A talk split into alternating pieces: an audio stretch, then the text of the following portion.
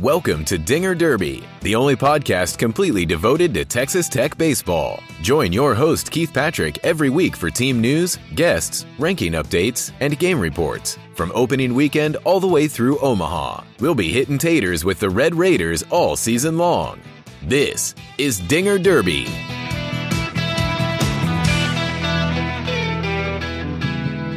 Welcome into the Dinger Derby podcast, the only podcast devoted 100% to Texas Tech Red Raider baseball. I'm your host, Keith Patrick, and I want to apologize from the outset if things sound a little bit different this week. I'm coming to you from a hotel room in Austin, Texas, doing a little travel for work, but I didn't want to miss an episode, certainly with a week as important as this one, with the final Big 12 Road Series for the Red Raiders, as well as such an exciting homestand over a couple days with UTRGV. So we're going to dive right in. Apologies again if things do sound a little bit different, but same content nonetheless. Let's talk a little bit about this midweek series. So the Vaqueros came to town to face the Red Raiders on Tuesday and Wednesday. Not a bad ball club by any means. Came in 28 and 14 on the season doing a pretty solid job in the WAC, which they're a part of, and not a ball club that was going to lay down, but you expected the Red Raiders to jump on them a little bit. Well, they had different plans, and what UTRGV did for the Red Raiders was trot out all of their top relievers. So, despite them going on an eight game road trip, they're leaving Texas Tech after a two game series, heading to Las Cruces to face New Mexico State in a weekend series, and then heading on to California to face a conference opponent in a three game. Instead of focusing on their conference series, they threw everything they could at the Red Raiders for this two game midweek, so used all of their main relievers out of the bullpen across the Tuesday game, and then threw their closer, who actually pitched in all three of their weekend games. So, college arms be damned. They wanted to win that game. And unfortunately for Texas Tech, they did. They took the game 6 to 3 from the Red Raiders the game wasn't way out of reach for Texas Tech. UTRGV put up a five spot in the second inning. They only scored one more run after that in the sixth. Red Raiders played one in the third, one in the fourth, one in the sixth. But really, the story of the night was four errors by Texas Tech. They really kicked the ball around and struggled when it came to errors on the evening. So, a frustrating night from that standpoint for Texas Tech. Not something you'd seen a lot of. Only a couple errors by the Vaqueros just not generally going to be able to give up four errors and overcome that. The Vaqueros out hit Texas Tech 14 to 5 on the day. They stranded four more base runners than Texas Tech did. They just couldn't get things going, couldn't get folks out there on the base paths. No Red Raiders had a multi hit day. You only had hits from Dylan Neuse, Cameron Warren, Cody Masters, Drew Baker, and Braxton Fulford. Each of them had one just a few RBI on the day spread out amongst them. Fair number of walks. Red Raiders had nine free passes from base on balls, but overall, just not what you wanted to see from him. Once again, Mason Montgomery struggled with the start. He only made it one and two thirds innings. He gave up five hits, five runs, only two of them earned. No walks and no strikeouts. Just not what you're looking to see from him. That's his first loss on the season, so he drops to three and one. Taylor Floyd came out he had one and a third innings pitched, gave up one hit, two walks, and a strikeout. Hunter Dobbins turned in the most work on the day. He had three innings pitched, allowed four hits, only one run, no walks, two Ks. Connor Queen had two and two thirds innings, four hits, but shutout baseball. And then Caleb Freeman finished it out with the final third of an inning. So when it came down to it, just not a good day for Texas Tech, a frustrating day things didn't look good for them. They didn't feel good. They weren't hitting well. I could run through the numbers, but really the number that says it all, they hit 172 on the day. So just not at all doing what they needed to do. They hit 143, so even worse than their daily average with runners in scoring position.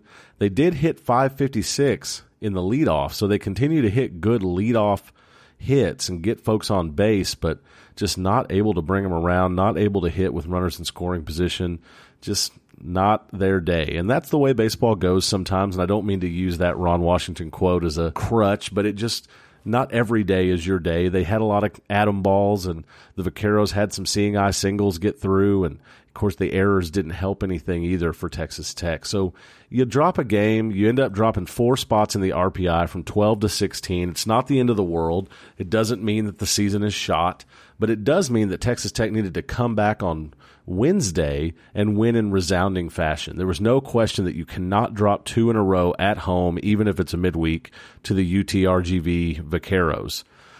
So the Red Raiders trot out there. Things are looking good. It's a scoreless first in the top and the bottom, and you're thinking everything's all right here. These guys are going to be fine. You've got Erickson Lanning on the mound with the start. First inning went fine.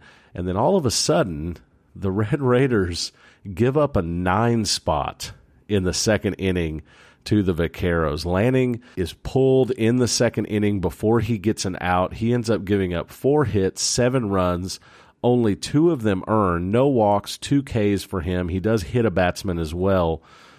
So Lanning was responsible for multiple errors, and the Red Raiders ultimately end up giving up four errors again.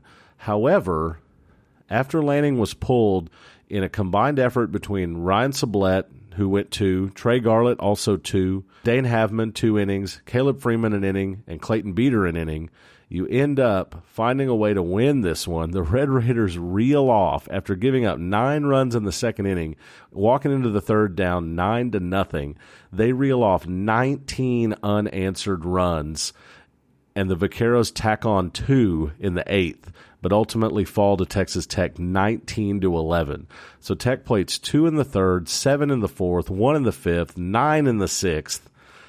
They out hit the Vaqueros 20 to 14 just an unbelievable day to keep up with that game. I was in the airport, had a delayed flight, had a mechanical malfunction, had to wait for another plane, but I was able to keep up with the game, see what was going on.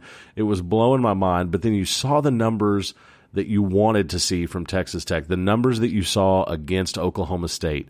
They hit 455 on the day. They hit 550 with two outs. They hit 500 with runners on. They hit 563 with runners in scoring position.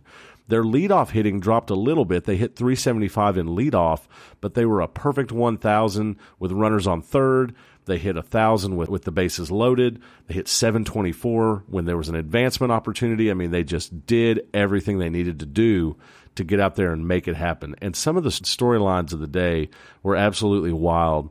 Gabe Holt went four for six four runs scored, five RBI, two doubles, a triple. Gabe Holt was nails. He was putting the Red Raiders on his back and running around the bases with them.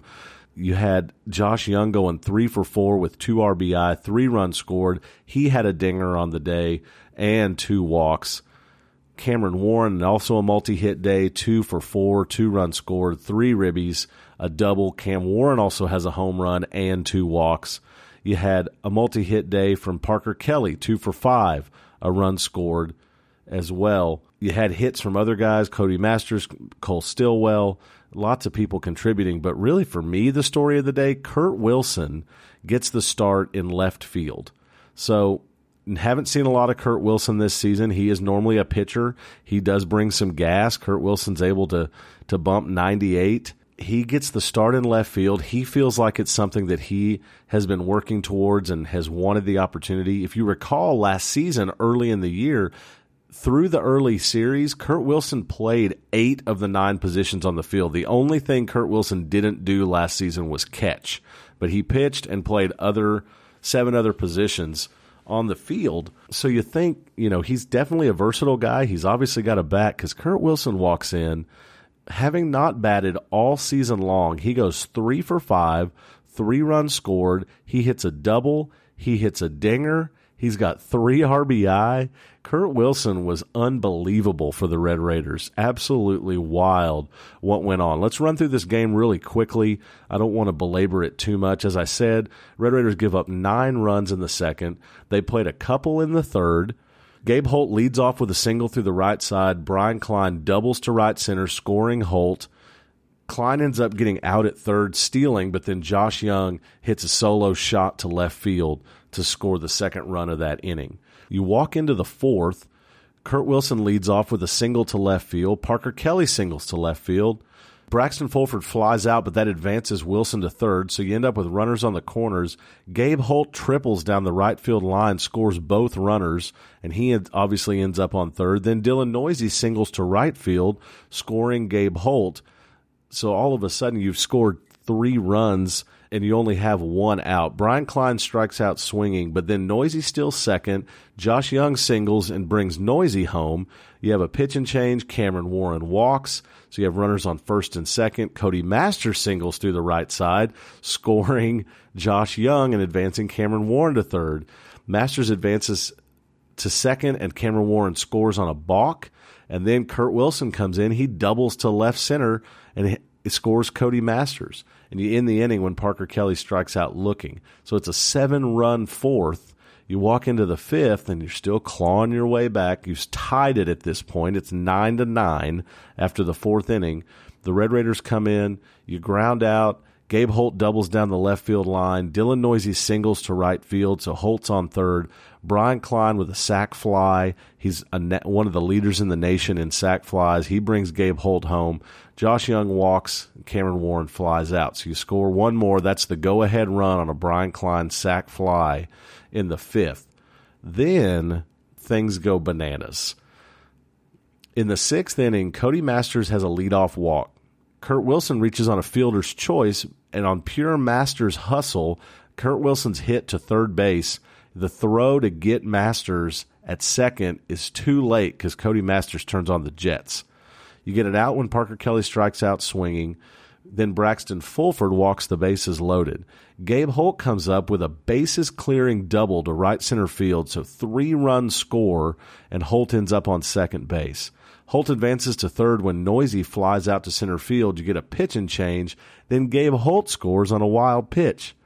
Brian Klein reaches on an error by second base. Josh Jung singles through the right side, and then Big Cam Warren comes up, tacks three RBIs onto his Big 12 leading total, and homers to left field.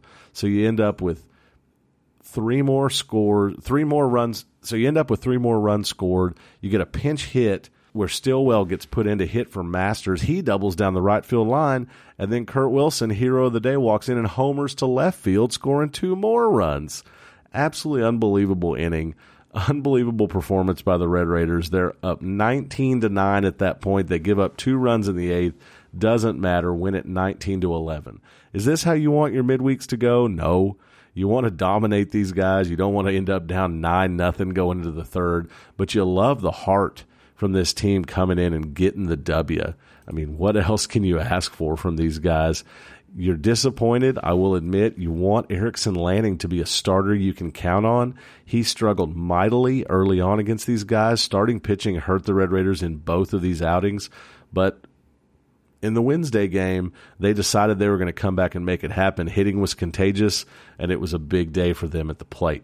So this weekend, the Red Raiders are going to hit the road for the final time this season. They are heading to Norman, Oklahoma, where they will face the Sooners in a three-game series over the weekend. The Red Raiders currently 30 and 14 on the season. They're 10 and 7 in conference. They sit squarely in second place in the Big 12 conference. They're a game and a half behind the Baylor Bears. These Sooner games will be televised in part. The Friday game will be at 6:30 p.m. That'll be on Fox College Sports and then, of course, you can catch it on 97.3. The Saturday game is at 2 p.m. That one will only be on the radio. And the Sunday game will be at 1 p.m. You can catch that one on ESPNU. So the Sooners are sitting a little bit different, but they are not a ball club that you want to overlook. They have also garnered 30 victories. They're 30 and 15 on the season, 8 and 7 in the Big 12 Conference have not had a bad year by any means. Obviously, they're not really in the mix for the Big 12 Conference Championship right now. They're 8 and 7, which puts them in 5th place behind Oklahoma State, but that does not mean that they're not a dangerous team at all. So let's look a little bit at the Sooners and then we will wrap this thing up. As I said, 30 and 15 on the season. Not easy to win 30 games, no matter who you are or who you're playing. The Sooners as you look through their schedule, they opened their season against Cal Poly at home and they got the sweep there. They beat Dallas Baptist, who's always a quality ball club. They went to the Tony Gwynn Classic. They beat San Diego and San Diego State, but they did drop one to Cal State Fullerton. They've beaten Columbia, Arkansas, Pine Bluff, not particularly quality opponents. They did lose one to Dallas Baptist, split that series with them. They did win a series over Rice, taking two of three. That was in Houston. Beat Texas Arlington. Got all over Missouri State, but only won two of three at home in Norman. They've also played New Mexico, won two of those in a midweek. They swept the Kansas Jayhawks in Norman. The Sooners did lose in Morgantown. They took the Friday game, but were not able to close it out. And that's a little bit of a theme with the Sooners. They can take the Friday game, but often don't close the series out. They did the same thing against TCU in Norman. Now, these are back in late March, early April. Against the Baylor Bears, they did the same thing, took a Friday game in Waco, but lost the next two. They did lose the Sunday game in extra innings. Against Minnesota, they flipped it over. They lost the Friday game. This was in Minnesota, but they did win Saturday and Sunday to take the series. And against Kansas State, they took the Friday game, lost Saturday in Manhattan, and then Sunday squeaked it out in extra innings over the Wildcats and took the series. That was their last conference series. That was last weekend. So the Sooners, when you look at them on paper, there's a couple of things that jump out to you. First of all, there is one batter one regular starter for the Oklahoma Sooners who is batting over 300. That's Tyler Hardman. He's batting 309 on the season. He's not really their leader in a ton of statistical categories. He is their RBI leader. He has he has 33. He leads Brylie Ware by 3 RBI. He has 21 walks on the season. Otherwise, his numbers are fairly pedestrian. He does lead them in slugging percentage at a 464, but no one is slugging better than that. So, as far as offensive production, this team does not seem to really make it happen. They've got a couple of guys in Brylie Ware, Brandon Zaragoza, who have 36 runs apiece. Hardman has 34. But overall, you're not seeing a whole lot of power from these guys, a whole lot of production. Hardman has five home runs on the season. Ware has four. But as a team, they only total 20 home runs altogether. So not seeing a ton there when it comes to what they're able to pull off from a production standpoint. When you look at their pitching, you're probably going to see a mixture of four guys. Levi Prater, who leads them in innings pitched with 63 and two thirds. He's got a six and four record, a 254 ERA more notably, as far as who I'm seeing in weekend rotations, Cade Cavalli with 310 ERA, a 5 and 2 record, and 52 and a third innings pitched. Ben Abrams, a 321 ERA with a 6 and 1 record and 56 innings pitched. And Nathan Wiles with a 371 ERA, 7 and 2 record, and 70 and a third innings pitched. Those are the three that I'm seeing the most from. All of them, their strikeout to walk ratio is uh, is okay. Abrams and Wiles certainly stronger, forty eight to ten and fifty nine to thirteen in strikeout to walks. Cavalli 49, but he has 30 walks on the season. That's a lot of free passes for a starting pitcher that's pitching 52 in a third inning. So those three guys, Cade Cavalli, Ben Abrams, Nathan Wiles, are the ones you're most likely to see as this weekend rotation. And I think the Red Raiders definitely have an opportunity to jump on them early and make some things happen, swing the bats, and and really get some things going. If anything, Texas Tech can push you offensively, get to your pin early, and really screw up your whole weekend plan. And I think that's a strength of this Red Raider team. So that's what I would look for them to try to do to keep the hot bats hot, to get after these Sooners, get at their starting pitching, and get into that pin very early. Friday is the night to do it. Run him early, start digging into their arms, because really, once you get past those starters, there's not nearly as much quality there as you would think to see from you know a team that has been elite in the past. Some of their higher inning producers out of the bullpen do have two and three ERAs, but they're not seeing nearly as many innings pitched. Their top two relievers have 31 and 32 and a third innings pitched.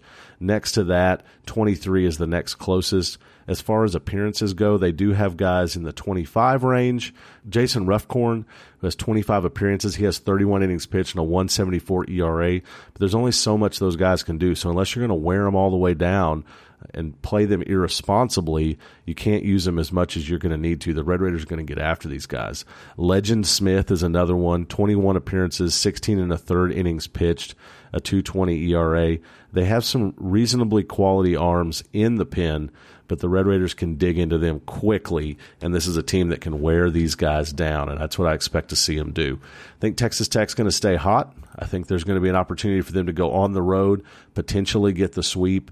I think they have the mentality to do it. I have a feeling this team has realized that the season is coming to a close. They need to buckle down and get it going. They seem to be self motivating with the realization that it's time to go. There's no more time for excuses or dilly dallying or not gelling as a team. And they seem to have put some things together, turned some corners here. So they're going to face the Sooners in a three game on the road. They have a doubleheader against Florida International in Lubbock next Tuesday. And then after that, you have a finals break. So you play on May 7th in a doubleheader, and you won't play baseball again until you host the TCU Horned Frogs in the final series of the season on Thursday, Friday, Saturday, May 16th, 17th, 18th. So that's going to be a long layoff after that FIU doubleheader for finals. All three of those all three of those final season series games will be televised on Fox Southwest, Southwest Plus, and ESPNU. And Thursday night, May 16th, is Tim Tadlock Jersey giveaway night. So don't miss that one. So I've given you a little bit of a a look ahead to the Sooners. We talked a little bit about the UT Rio Grande Valley Vaqueros. I don't have a whole lot else to bring you. There has been one thing I keep forgetting on the podcast, so I want to put it in here. I've had a lot of support as I've put this thing together this season. And I need to say a couple thank yous. The guys over at 23 Personnel Podcast, part of Staking the Plains, Spencer and Michael, these guys plug Dinger Derby every week. And I have neglected to say thank you. I've neglected to talk about their pod. If you want to just get in, listen to some guys that enjoy talking about Texas Tech sports, both of them write and contribute at stakingtheplains.com as I do. They helped me out at the very beginning getting this thing going. I do appreciate them. They'll talk a little baseball too. And we need to team up and talk some baseball together pretty soon as things start winding down for the regular season. But appreciate those guys always plugging Dinger Derby. I want to plug the 23 Personnel podcast. They talk about food, they talk about dealing with your yard, they talk about movies, you name it. They talk about other things on that pod, but they have a good time and always a fun listen. I want to thank the guys at the Testosterone podcast, Keith and those guys. We talk all the time, you know, DMing and, and stuff like that, and look forward to getting to know those guys a little bit better. I appreciate them having me on earlier in the season. Would love to get on there again, talk a little bit more tech baseball. All Going Band alums, which I am as well. Just some guys that enjoy having fun. Their podcast isn't specifically about Texas Tech, but it does have a lot of tech info. They have some pretty cool guests on there. It's a it's a neat one to check out. So check out that Testosterone podcast. And then this one, not so much a thank you, but an FYI. I put this on Twitter. I found a new podcast when I was driving down to Austin last weekend. It's called the 11.7 podcast. That's one one point spelled out P O I N T, the number seven. They have a website. They're a new guys on the block as far as covering all of college baseball. It's three guys that are former players on the D1 level, pretty young guys. It's a lot of fun to hear their perspective. They had Alek Manoah on in their last episode from West Virginia, but really good perspective, neat things to hear from them. They got a lot of personality, enjoying what they're doing. I love seeing new folks coming to cover college baseball. I'd love for this sport to grow. I think there's some big guys in this space that you love to see them get pushed a little bit, you know, as you see some new personality, new blood, things like that come in. And I do speak for myself a little bit as well. So go check out 11.7. Those guys are doing a great job. Just a new place to get some info about college baseball. It's always nice to find a new podcast about something you enjoy, new format, different info, different takes. It just feels good to see something new. So I think I'm going to call it a night here. I'm going to get this thing packaged up and ready for y'all and send it out into the internets for you guys to find it in your feeds. I appreciate all your support of the Dinger Derby podcast. Would love to hear questions from you. Always feel free to interact with me on Twitter or elsewhere. Appreciate you putting up with a little bit different sound as I'm on the road for some work, but can't wait to watch some Red Raider baseball. It'll be on TV this weekend.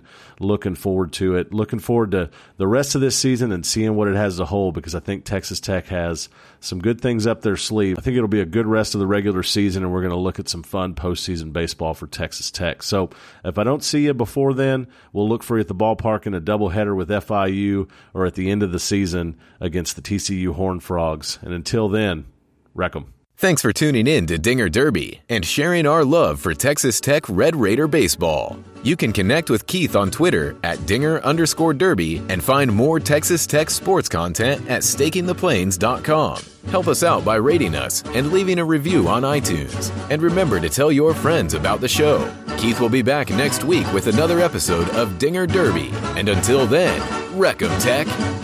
Keep your hand on your gun. Don't you trust anyone. There's just one kind of man that you can trust. That's a dead man or a gringo like me. Be the first one to fire. Every man is a liar. There's just one kind of man who tells the truth.